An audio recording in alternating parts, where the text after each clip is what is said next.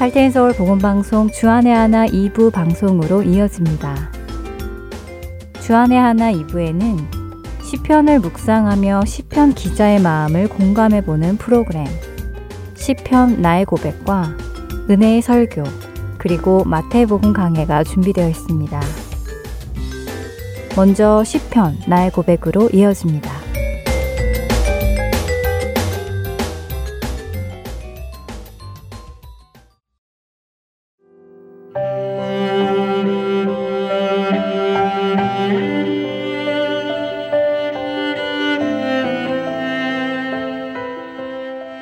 애청자 여러분 안녕하세요. 주님께 자신의 마음을 고백하는 시간 시편 나의 고백 진행의 민경은입니다. 예수님을 믿고 천국을 향해 가는 우리의 신앙생활 속에 우리의 시선을 어디에 두는지는 참 중요한 것 같습니다. 밤 사경에 물 위로 걸어오시는 예수님을 바라보며 주님이시거든 나로 명하여 물 위로 오라고 하소서라고 간구했던 베드로 사도의 이야기를 생각해 보면 쉽게 이해가 되지요. 베드로 사도가 예수님께 시선을 고정했을 때 그는 물 위를 걷는 놀라운 기적을 체험했습니다. 그러나 그의 시선이 심하게 부는 바람으로 향했을 때 그는 무서워하기 시작했고 걷고 있던 그 물 위에서 물속으로 빠져 들어가기 시작했던 것을 볼 수 있습니다.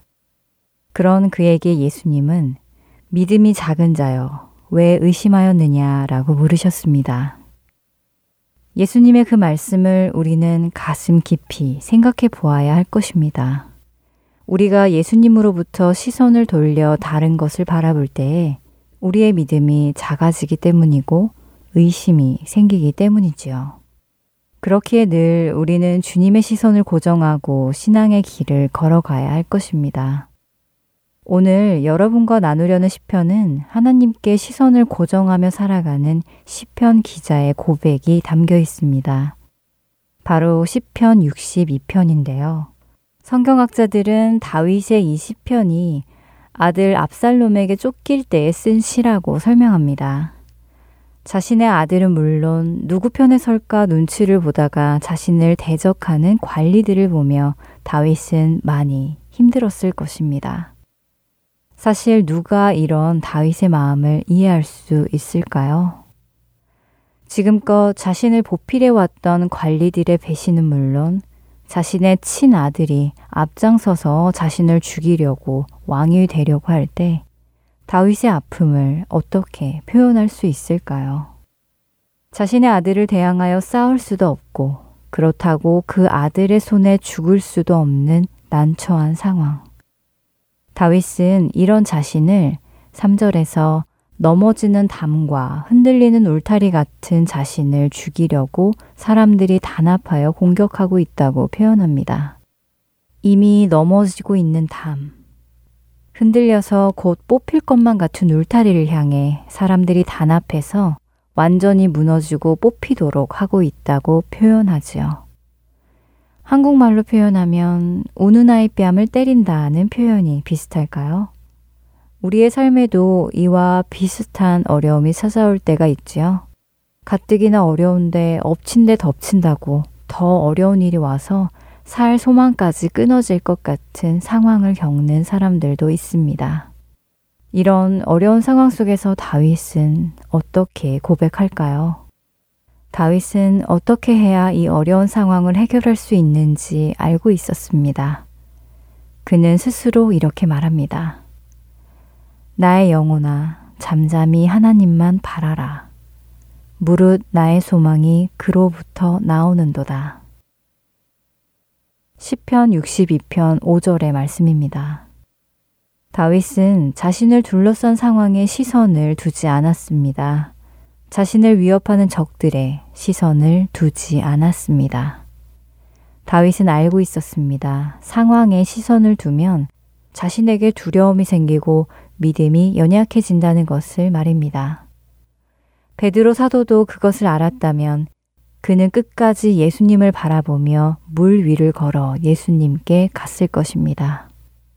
오늘 우리는 무엇에 시선을 두고 살아가는지 점검해 보기 원합니다.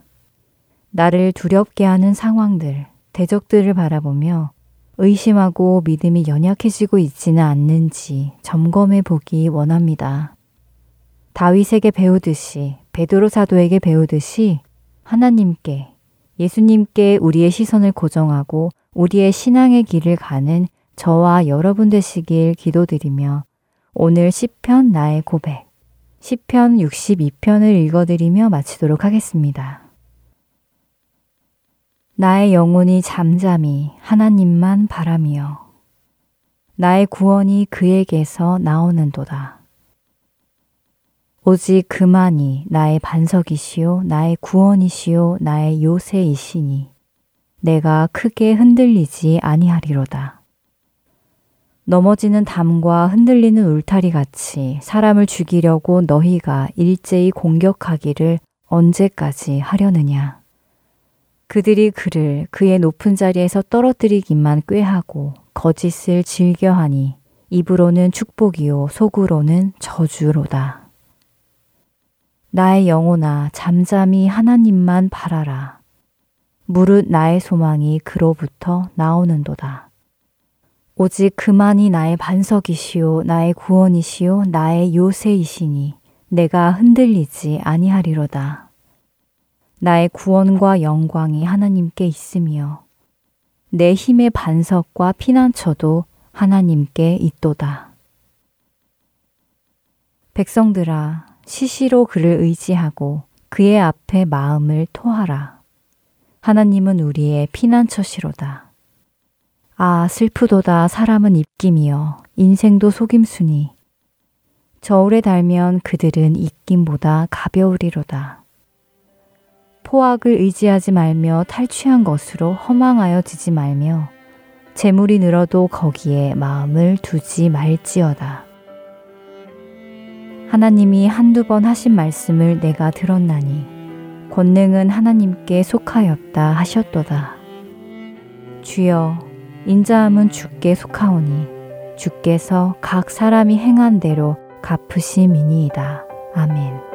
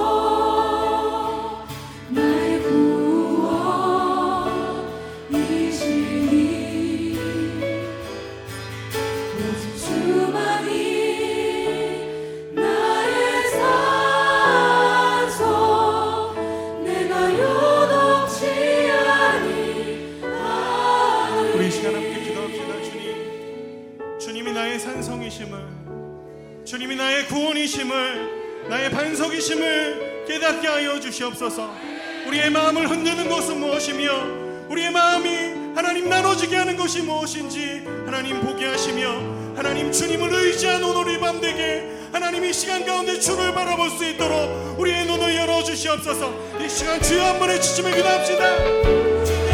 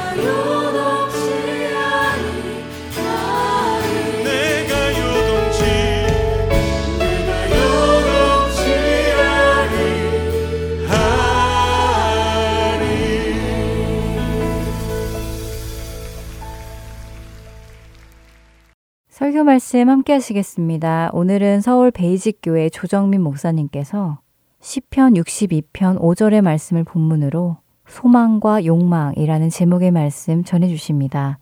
은혜 시간 되시길 바랍니다.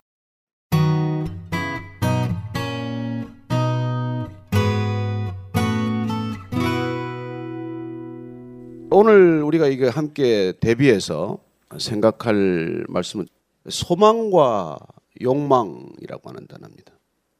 성경은 우리를 소망의 길로 인도하지 우리의 욕망을 채워주는 수단이 아니라는 것입니다. 성경을 읽으면서 내 욕망을 충족시킬 그런 기가 막힌 말씀이나 내 욕망이 온전히 해갈되는 그런 무슨 특효약을 우리가 얻기 위해서 이 성경을 수단으로 삼아서는 안 된다는 것이죠. 성경은 성경이 원하는 바가 있어요. 성경 자체 속에 하나님의 바램이 있다고요. 하나님의 원하심이 있다는 것입니다. 그걸 우리가 읽어내는 것이죠. 하나님은 뭘 원하시나? 예, 그래서 우리가 이 소망이라고 하는 것, 그리고 이 욕망이라고 하는 것과는 어떤 점에서는 비슷한 면이 있잖아요. 그것이 바램이고 기대하는 것이고 어떤 그런 점에서는 출발은 비슷해 보여요. 그러나 궁극적으로 우리가 가보면 욕망이란 내 안에서 꿈틀거린 것이고 나로부터 비롯된 것이고 그리고 내 소원에 관한 것이라면 소망은 나한테서 시작된 게 아니라는 거예요. 하나님께서 마치 믿음을 우리에게 선물로 주셨듯이 하나님께서 우리에게 그 씨앗, 그 놀라운 그 원형을 우리한테 심어 주신 것이라는 거예요. 그래서 그건 하나님으로부터 비롯된 거예요. 나는 그런 소망을 가질 만한 위인이 못 되는데 왠지 하나님께서는 우리 안에 그런 소망을 자꾸 심어주기 시작을 해요.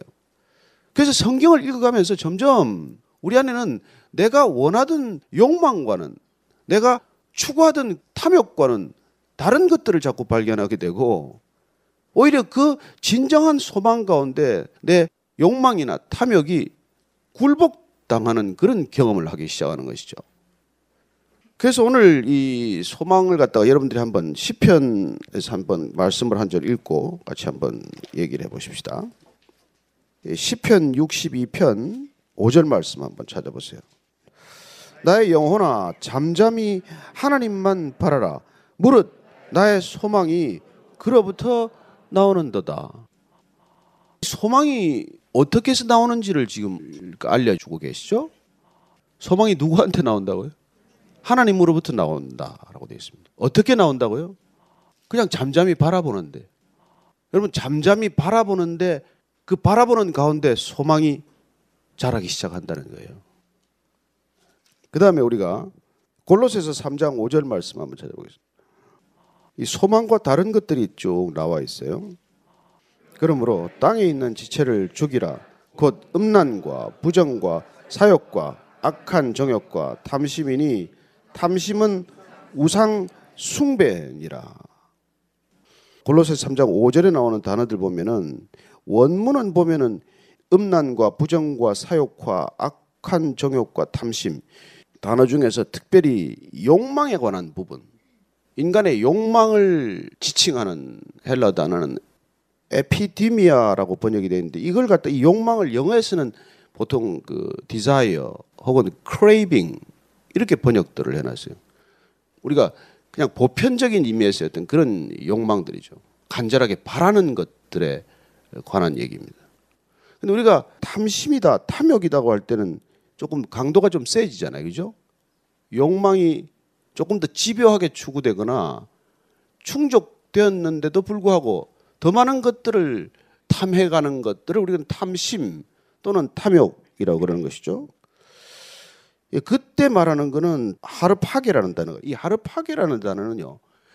어떻게 수단과 방법을 따지지 않고 어떻게든지 그 욕망을 채우는 방법을 말해요. 그러니까 탐욕스러워지면은 그걸 어떻게든지 강제로 빼앗든지 억지로 뭐 어떻게 하든지 그래서 어떻게든지 그걸 채운다는 뜻에서 강탈과 비슷한 단어의 어떤 그런 탐욕이 있어요. 그걸 이제 우리는 또 하루 파괴라고 부르는. 그 다음에 이제 우리가 일반적으로 가장 탐욕스럽다. 그런 그 이렇게 뭐라 그럴까요? 뭐 탐심이다, 탐욕이다. 그렇게 했을 때 일반적으로 쓰는 단어는 플레오넥시아라는 단어를 써요. 그래서 예를 들자면 이제 이런 게 있습니다. 우리가 마태복음 23장 25절 제가 읽어 드릴게요. 예수님께서 화 있을 신저 외식하는 서기관들과 바리새인들이여 잔과 대접의 겉은 깨끗이 하되 그 안에는 탐욕과 방탕으로 가득하게 하는도다. 여기 방탕이라고 하는 단어는 자제력이 부족하다는 거예요. 절제력이 없다는 뜻입니다. 탐욕이 일어나면 사람들이 절제하지 못하는 것이나 마찬가지죠. 우리가 겉보기는 멀쩡할지라도 속에 있는 욕망이 탐욕으로 발전하고 그게 방탕해지면 우리는 하나님과는 전혀 상관없이 사는 것이죠. 근데 바리새인들이란 누구냐? 서기관들이나 이 율법학자들이란 누구냐? 겉은 거룩하고 겉은 깨끗하고 겉보기는 멀쩡한데 그 안에 속이 탐욕이나 방탕으로 인해서 절제력을 잃어버린 상태라는 거예요. 그래서 예수님께서 오셔서 끊임없이 종교인들 중에서 특별히 종교적 엘리트층에 속한 사람들 그 마음의 중심에 있는 탐욕을 보시고 많은 질책을 하신 것이죠. 너희들은 하늘에 관한 소망을 말하지만 하나님에 관한 얘기를 하지만 그러나 정작 속에 있는 욕망 그 탐욕은 어쩌지 못하고 있는 상태란 말이에요. 우리가 볼 때는 육신의 욕망을 어쩌지 못해서 막 예? 가늠하고 또 뭐 재물에 대한 욕망 때문에 세리들이 그렇게 탐욕을 부리고 이런 것보다도 예수님께서는 오셔서 영적인 탐욕 그 안에 있는 그 탐심을 우상 숭배로 봤단 말이에요. 그렇게 지적을 해 주셨단 말이죠. 그래서 우리가 예수님께서 오셔서 그 지적을 해 주시지 않았다면 또 그분께서 끝내 십자가를 지시지 않았다면 우리는 일껏 하나님을 추구한다고 하면서도 여전히 우리가 이 탐욕에서 벗어나지 못하고 탐심이라고 하는 우상 숭배에 저절 뻔한 거죠. 또. 그래서 우리는 신약 시대로 접어들면서 예수님이 오시고 나서 모든 소망은 그리스도 안에서 발견하게 되는 완전히 본질적인 변혁을 경험하게 되는 것이죠. 더 이상 율법이라든지 이런 겉으로의 외식적, 외관적인 이런 종교적 생활이 아니라 우리 안에 뭐가 있는지를 들여다보고 계시는 그 주님께 우리가 시선을 맞추었기 때문에 예수님께서 말씀하시는 것만을 우리가 기준으로 삼고 가기로 결정했기 때문에 그분 안에서 소망이 솟아나기 시작을 한 거란 말이에요. 이 지금 예수님께서 말씀하신 유대인들이나 율법학자들이나 서기관들은 여전히 자기 안에서 솟아나는 욕망의 근거를 두고 하나님을 추구해왔기 때문에 그들은 일껏 하나님하고 그렇게 많은 시간을 보내는 것 같고 금식하고 구제하고 그토록 기도하고 하는데도 불구하고 이 사람들이 그 문제에서 벗어나지 못한단 말이에요. 예수님께서 이걸 전부 다 이걸 그냥 다 이 사람들이 죽을 힘을 다해서 그 마일리지를 쌓았는데 그 마일리지는 앞으로 안 쳐주겠다고 이제 그 마일리지 쌓은 거 지금까지 도루묵이다. 그러니 뭐 그 사람들이 그동안 쌓은 마일리지가 얼마나 흥분하겠어요. 그런데 예수님께서 왜 그 마일리지는 소용없다고 그랬냐? 그게 소망에서 난 게 아니라 네 욕망에서 난 거기 때문에 그렇단 말이에요. 그니 우리가 신앙생활 전반을 이 소망의 물줄기를 따라가지 않고 욕망의 물줄기를 따라가면 우리는 이게 전혀 하나님과 상관없는 삶을 살면서 하나님 믿고 천국 간다고 철석까지 믿는 어이없는 삶이 된단 말이에요. 빌리포스 2장 14절 말씀 이런 말이에요. 너희 안에 행하시는 이는 하나님이시니 자기의 기쁘신 뜻을 위하여 너희에게 소원을 두고 행하게 하시나니 우리에게는 소원을 둔단 말이에요. 그걸 통해서 하나님께서는 이루어 가시지만은 그러나 그 소원의 근거가 나냐 하나님이냐 이게 너무 중요한 거죠. 내가 원하는 게 이거 하나님 때문이냐 아니면 나 때문이냐 이거 얼마나 이게 미묘한 거예요. 나 자신도 몰라요 때로는. 우리가 신앙생활이란 이 중요한 두 가지 키워드에서 날마다 우리가 한번 확인하고 지나가야 될 부분이란 말이에요. 이게 하나님으로부터 비롯된 바람이냐, 나로부터 비롯된 바람이냐. 모든 것들에 있어서 이게 철저히 점검되지 않으면은 우리 자신도 그냥 순식간에 타락하고 말고 변질되는 것이죠. 성경의 맥과 세상의 맥을 우리가 대비하면서 중요하게 흘러가는 이 맥은 소망의 맥박이지 이게 욕망의 맥박이 아니라는 걸 우리가 기억하면서 우리 자신의 신앙의 좌표를 날마다 점검해야만 마땅하다는 것이죠. 그래서 예수님께서 그냥 대놓고 욕망을 추구하는 삶을 나무라지 않아요. 아직 모르니까. 왜냐하면 욕망보다 더 깊은, 더 높은, 더 거룩한 차원을 경험하지 못한 사람이니까 이거는 당연하죠. 죄인들을 나무라는 게 아니란 말이에요. 죄인들이 죄 짓는 이유를 모르고 죄 짓는 일이 많으니까. 그러니까 예수님께서는 죄는 돌이키면 그냥 그 순간에 용서가 돼요. 그래서 저는 여러분들이 우리가 점점 신앙 안으로 걸어가면서 우리의 맥박이 내 욕망이 점점 줄어들고 하나님의 소망이 점점 내 안에 차오르가 있나를 이걸 점검하셔야 된단 말이에요. 욕망을 따라 사는 삶이 있고 소망을 따라 사는 삶이 있다는 거예요. 그런데 예수님께서 경각심을 우리에게 계속 일깨워 주는 것은 영적인 탐욕은 여기 안에서 일어난 일들이란 말이에요. 종교제도 안에서 일어나는 가장 미묘한 영적인 탐욕 이게 우리의 영혼을 병들게 할 뿐만 아니라 하나님을 망령되이 일컫는 어처구니 없는 죄일 뿐만 아니라 다른 사람들이 신앙 안으로 들어오는데 완전히 방해가 되게 엄청난 방해가 된단 말이에요. 마치 문고리를 잡고 예수님께서 너는 안 들어가면서 남이 들어오는 것도 못 들어오게 막고 있는 거랑 마찬가지다. 이런 말씀을 하신단 말이에요. 그래서 종교적인 탐욕, 영적인 탐욕은 이게 문제가 보통 심각한 게 아니란 말이에요. 그냥 우리의 육체가 탐욕을 추구하는 것도 죄는 죄지만 그것과 비교할 수 없는 그런 안타까운 죄란 말이죠. 그래서 누가복음 12장 15절 말씀해 보면은 그 탐욕, 탐심 이걸 물리치라 이렇게 말씀해요. 예수님께서 그들에게 이르시되 삼가 모든 탐심을 물리치라 사람의 생명이 그 소유에 넉넉한 데 있지 아니하니라. 여기서는 그래도 뭐 소유 가지고 말씀을 하시는 거니까 다행히. 그 사도 바울이 자기가 얼마나 탐욕에 찌들었는지를 아는 거예요.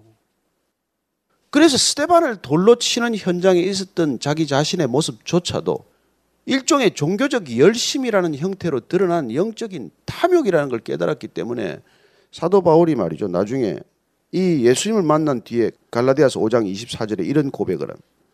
그리스도 예수의 사람들은 육체와 함께 그 정욕과 탐심을 십자가에 못 박았느니라. 여러분 이 탐심을 십자가에 못 박아야 이 끝난다는 거예요. 그래서 여러분들 어떠세요? 이게 도대체 나는 뭐에 지금 탐욕스러운가? 그게 우상 숭배라고 그러니 내가 무슨 우상을 숭배하고 있는지 그걸 탐욕스럽게 생각하는 것들이 그게 우리를 발목을 잡고 있는 것이죠. 그래서 우리는 일껏 하나님 안에서 새롭게 발견한 소망이 있는데도 불구하고 그 소망을 따라가지 않고 여전히 우리의 탐심, 탐욕을 따라간단 말이에요. 심지어 여러분 이게 영적인 생활에 있어서 이 탐욕은 참 이게 교묘해요. 영적인 엘리트주의는 탐욕의 대표적인 증세예요. 왜 은사를 막 갈망합니까? 근데 은사를 갈망하는 이유를 한번 점검해 봐야 돼. 영적인 욕심인가? 이게 소망인가? 여러분, 소망은 은사에 있는 게 아니라 하나님께 있는 거예요. 그분한테 우리가 소망을 두어야 그분이 필요에 따라서 주는 게 은사란 말이에요. 그분한테 소망을 두었더니 그분이 가만 보니까 진짜 이 소망이. 그러면 필요한 은사를 주신단 말이에요. 그래서 그분을 구하는 게 소망이지 다른 걸 구하는 게 소망이 아니라 그 욕망이란 말이에요.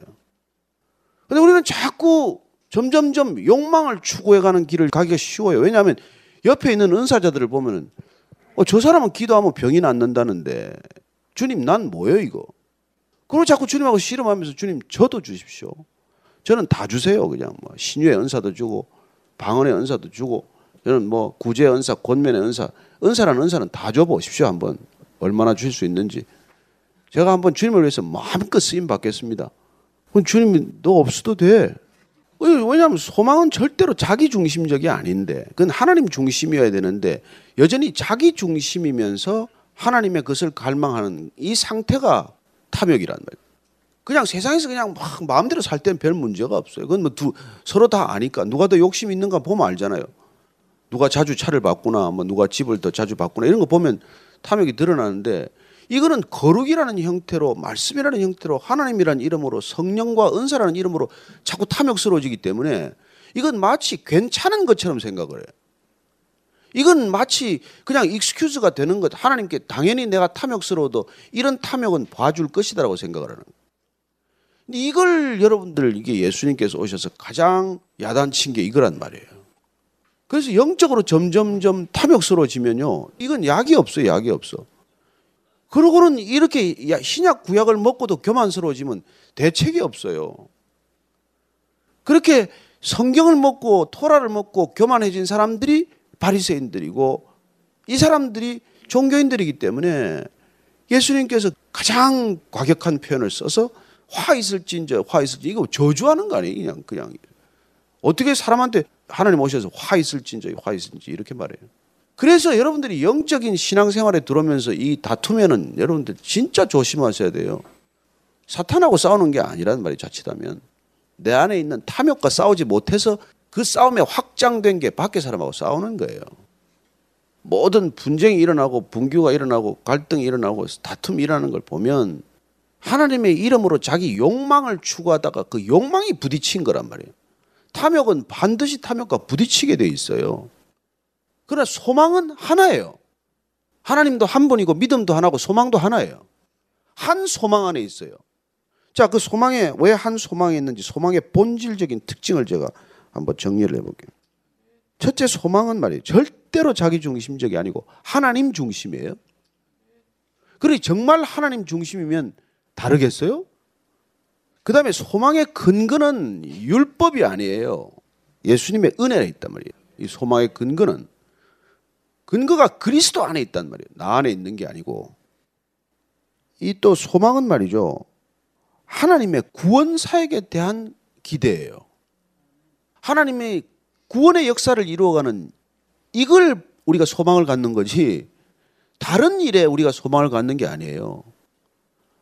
정말 우리 안에 소망이 넘치고 그럼 소망이 하늘로 넘쳤으면 흩어져야죠. 거기 있다가 썩으면 어떻게 해요? 근데 한 군데 모여가지고 소망을 발견했다고 와가지고 기어이 그 소망을 붙들고는 그게 욕망으로 변질시켜 놓는 일이 얼마나 많냐는 말이에요. 그래서 여러분들은 이 소망이 차오르면 절대로 우리가 이게 기득권이 되지 않아요. 안주하지 않아요. 내가 소망의 사람인가 욕망의 사람인가는 내가 누구랑 부딪히고 있나를 보면 알 것이고 내가 욕망의 사람인지 소망의 사람인지는 내가 어디를 향해서 보고 있냐를 보면 안단 말이에요. 왜냐하면 하나님의 소망이 내 소망이기 때문에 하나님 안에서 발견된 소망이고 하나님과 함께 바라보는 소망이니까 하나님이 바라보는 것을 보겠죠.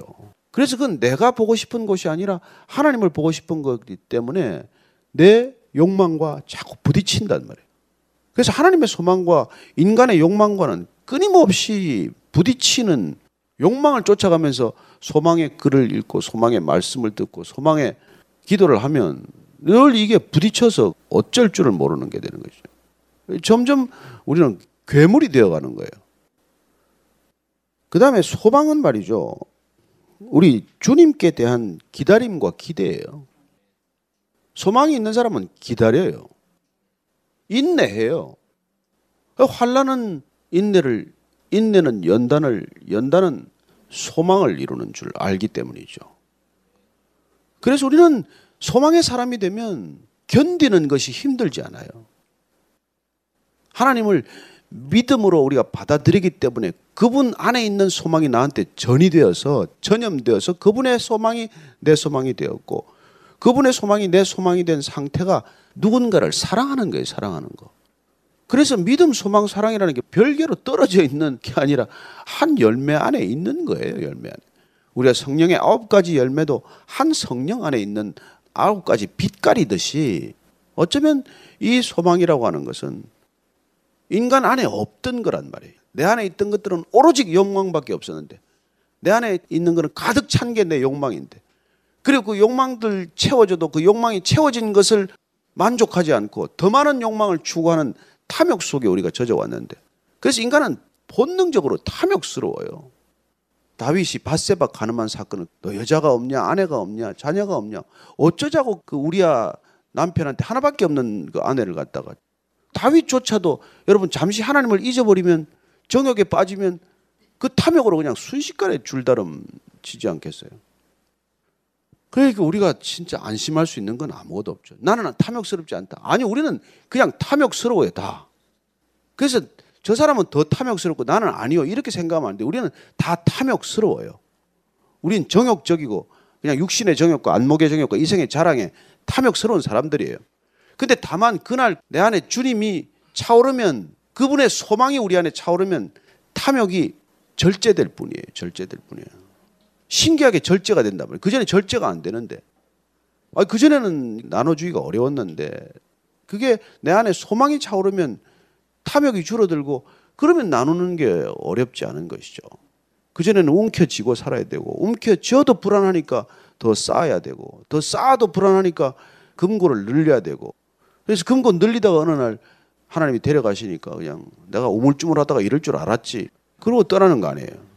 그런데 그분의 소망 안에 우리가 있기 시작하면 놀랍게도 탐욕이 내가 그렇게 절제할 수 없었던 탐욕이 뭉게구름이 그냥 사라져 버리듯이 바람이 빠져나가듯이 그렇게 점점 빠져나가는 걸 경험하는 것이죠. 그래서 저는 여러분들이 말씀을 읽어간다는 것, 주님을 알아간다는 것은 내가 점점 내가 욕망과 탐욕의 삶을 살아가던 내가 더 이상 그 길 가지 않고 이제는 하나님이 원하시는 바의 삶으로 점점 우리 인생의 방향과 행로가 잡혔다 그런 뜻이란 말이에요. 그래서 여러분들이 성경을 읽을 때 소망을 발견해야 돼, 소망을. 그런데 중요한 것은 하나님 그분이 소망인데 그분이 소망이었기 때문에 그분이 말씀하신 그 말씀이 정말 나한테 미션으로 오는 거예요. 사명이 되는 거예요. 그분이 나한테 소망이었기 때문에 놀랍게도 그분 안에서 발견된 미션이 있단 말이에요. 그렇게 되면 여러분들 거기서 더 이상 욕망에 이끌린 성공과 실패의 갈림길에서 방황하지 않는단 말이에요. 그렇게 되면 여러분들 이게 놀랍게도 우리가 성패, 성공과 실패의 차원을 넘어서 버린단 말이에요. 소명이란 그래서 중요한 것이고 주님이 주시는 놀라운 이 능력이란 이걸 벗어나는 데 있기 때문에 우리로서는 전혀 다른 삶을 경험하기 시작하는 것이죠. 그게 말씀으로만 족한 것이고 이미 소망을 발견했고 소망 안에 있기 때문에 더 이상이 아니라면 더 이상이. 소망은 우리한테 모든 걸 충족시키고도 남는 능력이에요. 그분 안에 소망을 발견했다는 것은.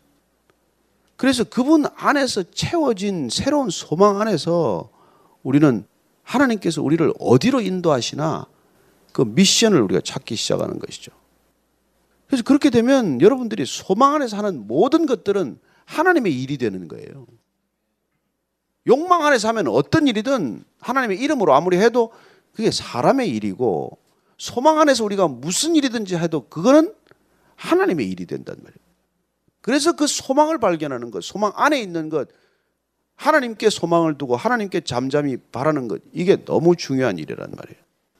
그래서 오늘 여러분들이 이 코드를 가지고 나는 어떻게 하면 소망의 사람이 될 것인가? 나는 어떻게 하면 욕망의 사람의 꼬리표를 좀 나도 띄고 좀 살 건가? 이걸 가지고 실험하는 한 주간이 되기를 바랍니다. 이게 죽는 날까지 계속이 돼요. 하나님 안에서 소망을 발견한 사람은 솔직하게 얘기할 수 있어요.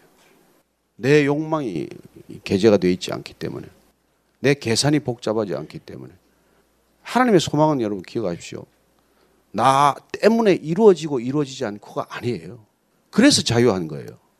내 욕망은 나 때문에 이루어졌다가 안 이루어졌다는 거기 때문에 늘 불안해요. 그러나 하나님의 소망은 나 때문에 이루어지거나 안 이루어지거나 하지 않아요. 그건 소망 자체가 하나님께 있기 때문에 어떻게든지 이루어질 거예요. 우리는 그래서 하나님의 소망 안에 있는 게 너무 중요한 게 우리는 뭘 해서가 아니라 그 소망이 어떻게 이루어지는가를 보는 특권, 그것 때문에 기대가 있고 믿음이 있고 소망이 있는 거란 말이에요. 어떻게 이루실래나 이거.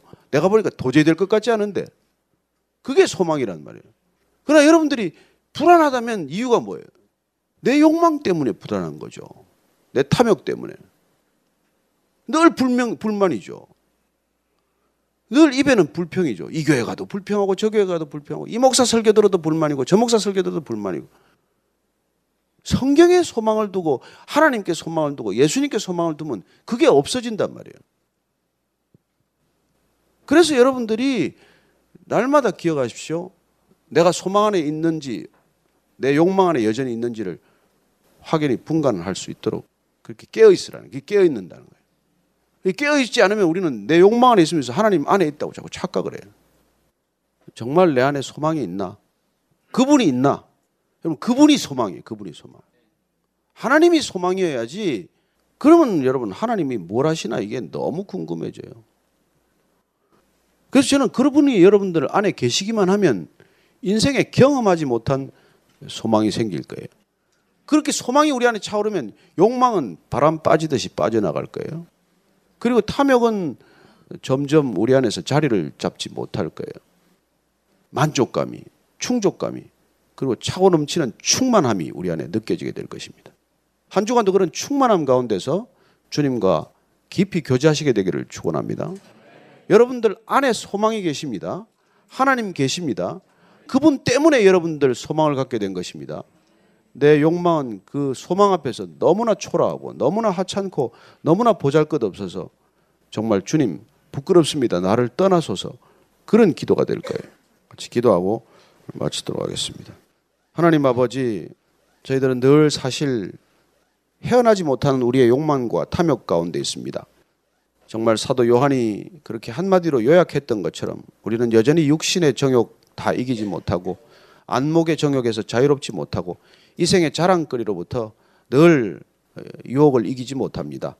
그러나 주님, 진정한 소망 되신 주님, 그 주님 내 안에 오실 때 내가 주님 안에 거할 때 진정한 소망을 발견할 줄로 믿습니다. 그 소망이 우리 안에 있는 하찮고 보잘것없는 마치 바람처럼 왔다가 바람처럼 사라지는 그 욕망들, 헛된 것들 다 바람처럼 씻어줄 줄로 믿습니다. 한 주간의 삶 가운데 주님 그런 놀라운 기쁨과 자유함을 다시 한번 소망 안에서 발견케 하여 주옵소서. 예수님 이름으로 기도합니다.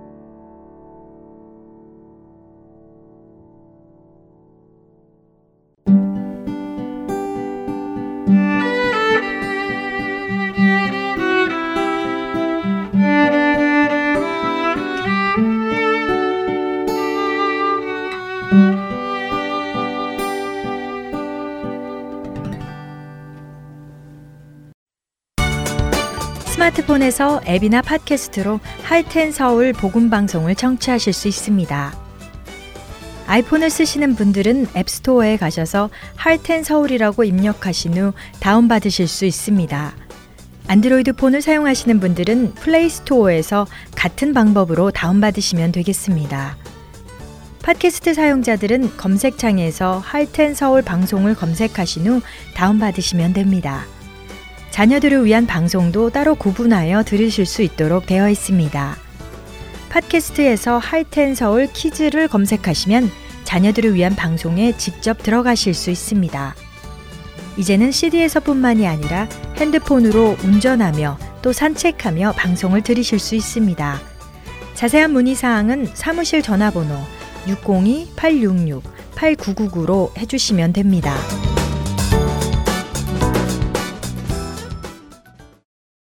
계속해서 마태복음 강해 보내드립니다.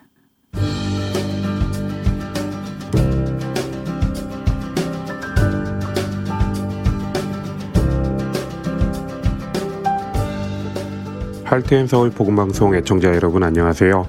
마태복음 강의 김태정 목사입니다. 오늘은 마태복음 22장의 내용을 함께 살펴보도록 하겠습니다. 먼저 1절부터 7절까지의 말씀입니다.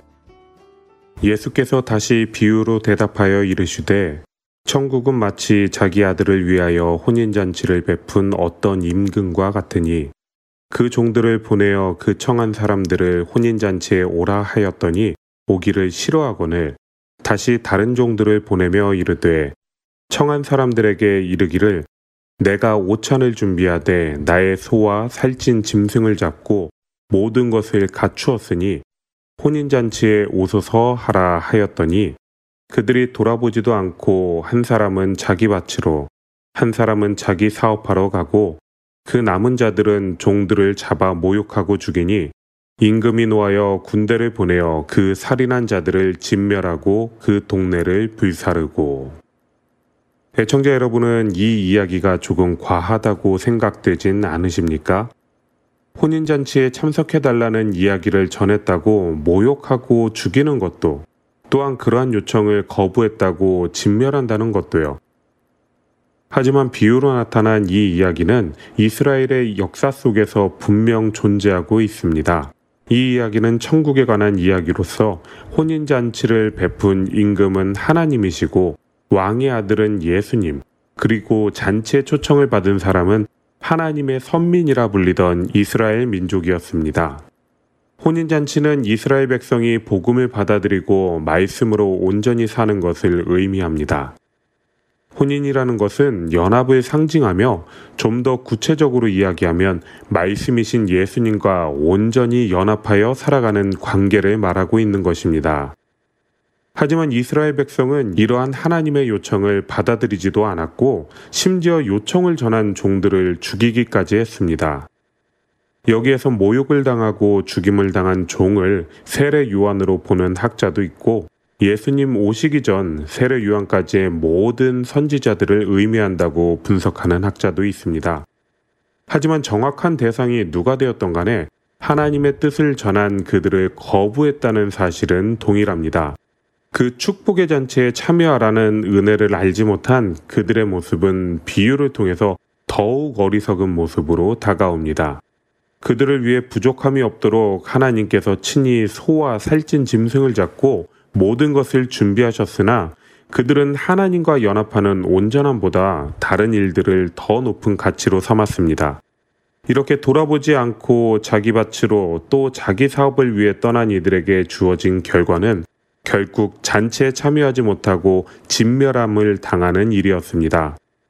그리고 부름받은 이들이 잔치에 참석할 수 없게 되자 이제는 누구나 잔치에 참여할 수 있게 되었습니다. 8절부터 14절까지의 말씀입니다. 이에 종들에게 이르되 혼인잔치는 준비되었으나 청한 사람들은 합당하지 아니하니 내거리 길에 가서 사람을 만나는 대로 혼인잔치에 청하여 오라한데 종들이 길에 나가 악한 자나 선한 자나 만나는 대로 모두 데려오니 혼인잔치에 손님들이 가득한지라. 임금이 손님들을 보러 들어올새 거기서 예복을 입지 않은 한 사람을 보고 이르되 친구여 어찌하여 예복을 입지 않고 여기 들어왔느냐? 하니 그가 아무 말도 못하거늘. 임금이 사환들에게 말하되 그 손발을 묶어 바깥 어두운 데에 내던지라 거기서 슬피 울며 이를 갈게 되리라 하니라. 청함을 받은 자는 많되 택함을 입은 자는 적으니라. 먼저 선택되었던 하나님의 백성 이스라엘, 그들이 하나님의 백성이라는 축복과 사명을 저버렸기에 이제는 하나님께서 모든 이들에게 하나님의 백성이 되어서 그 은혜를 누리는 기쁨을 허락하셨습니다. 내거리 길에서 사람을 만나는 대로 청한다는 것은 신분과 자격에 상관없이 잔치에 참여할 수 있다는 것을 의미합니다. 심지어는 그들이 선한 자이든 악한 자이든 아무런 상관이 없습니다.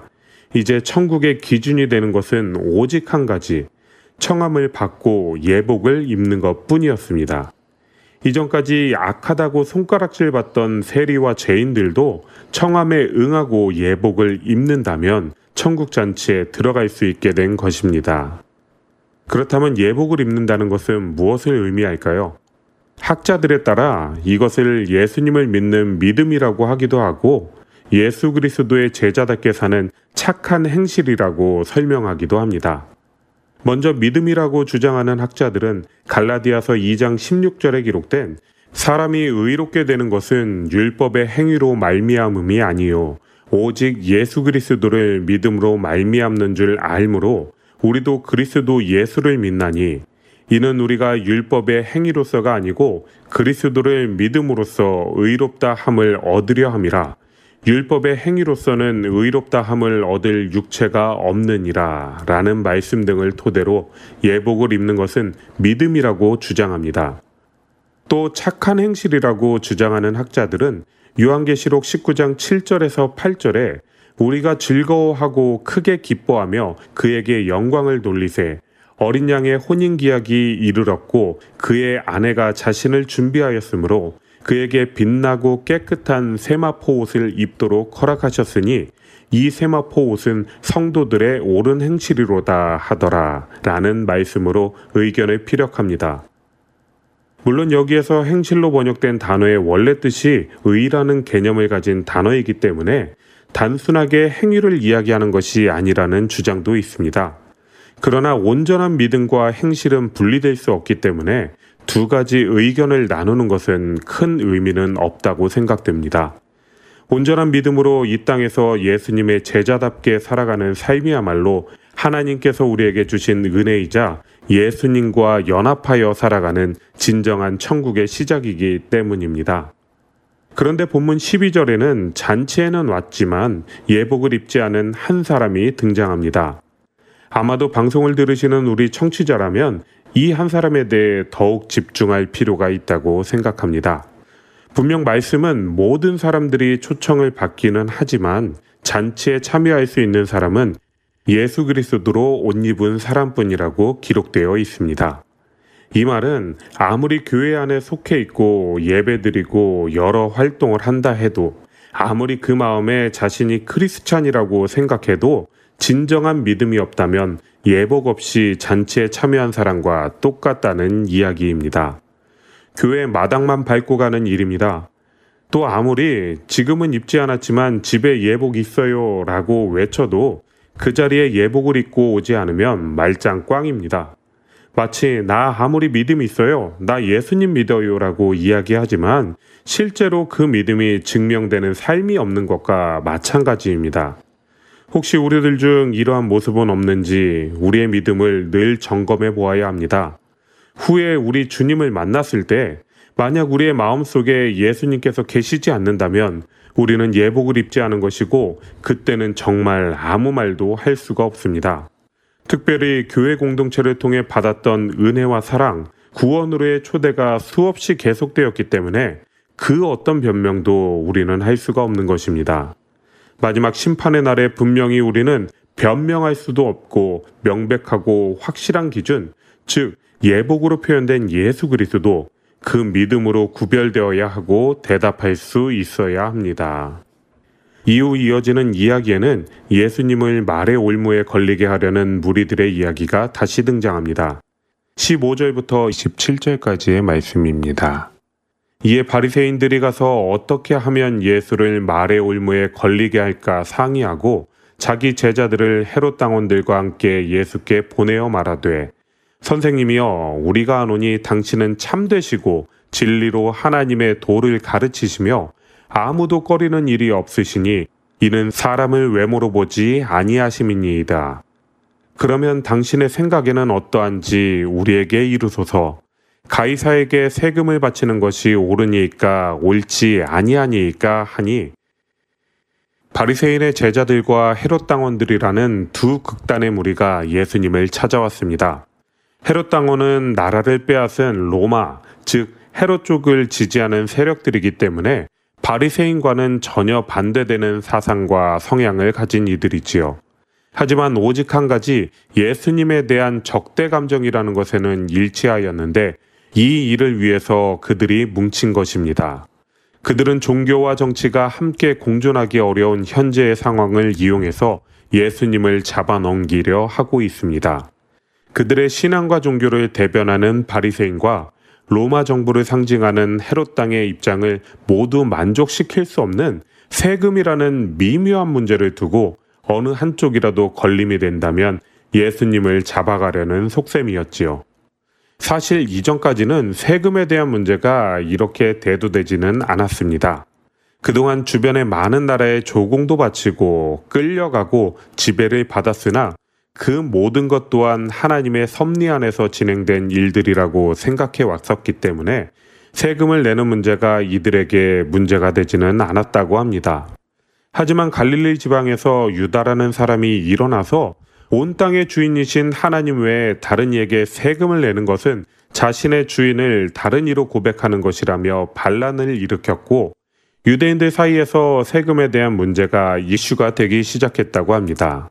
이 복잡 미묘한 문제를 가지고 예수님께 질문한 것이지요.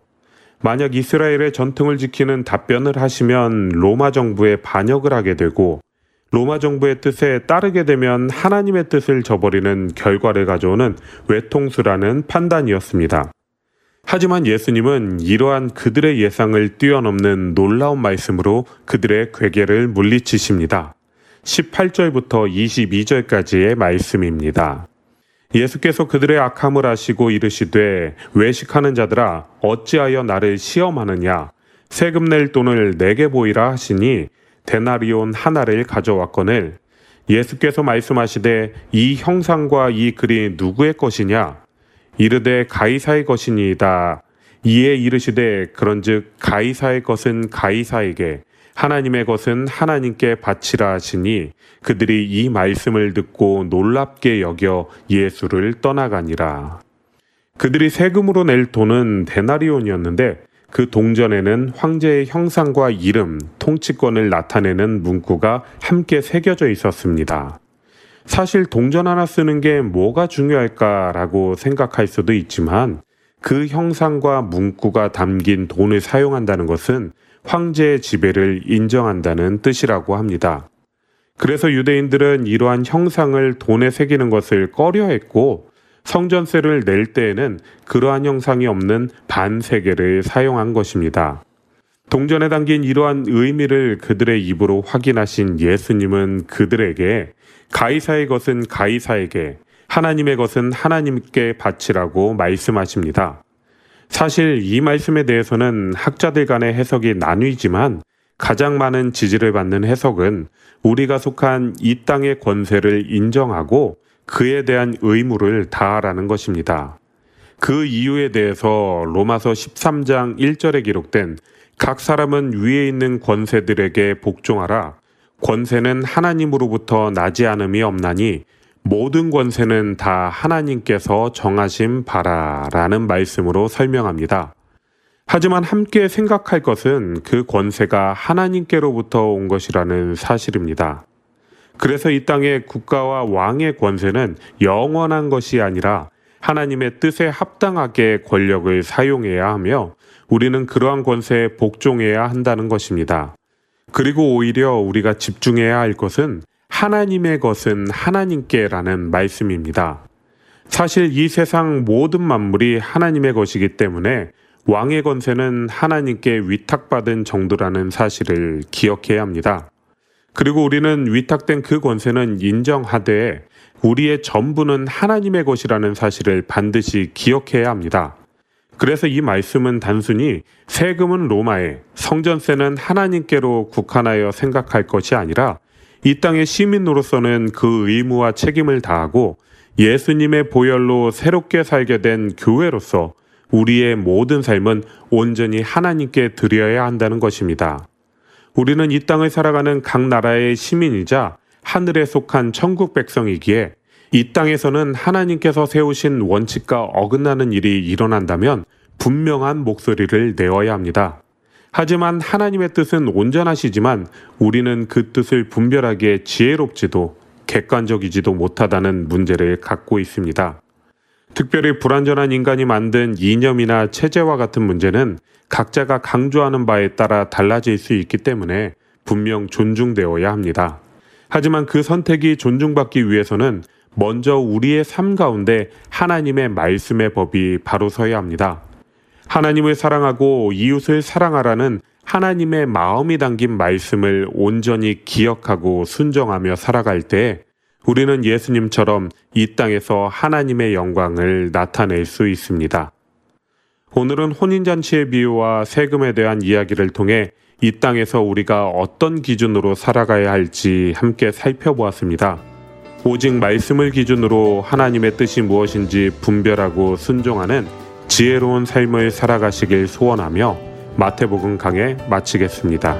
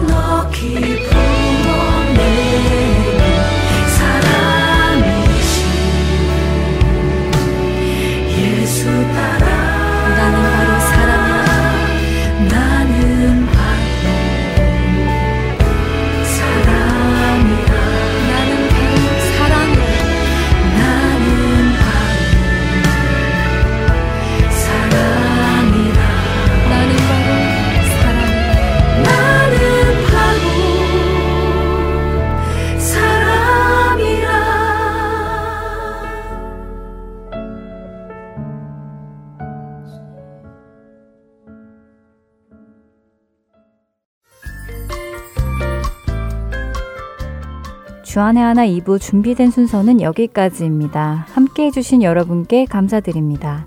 다음 시간에 뵙겠습니다. 안녕히 계십시오.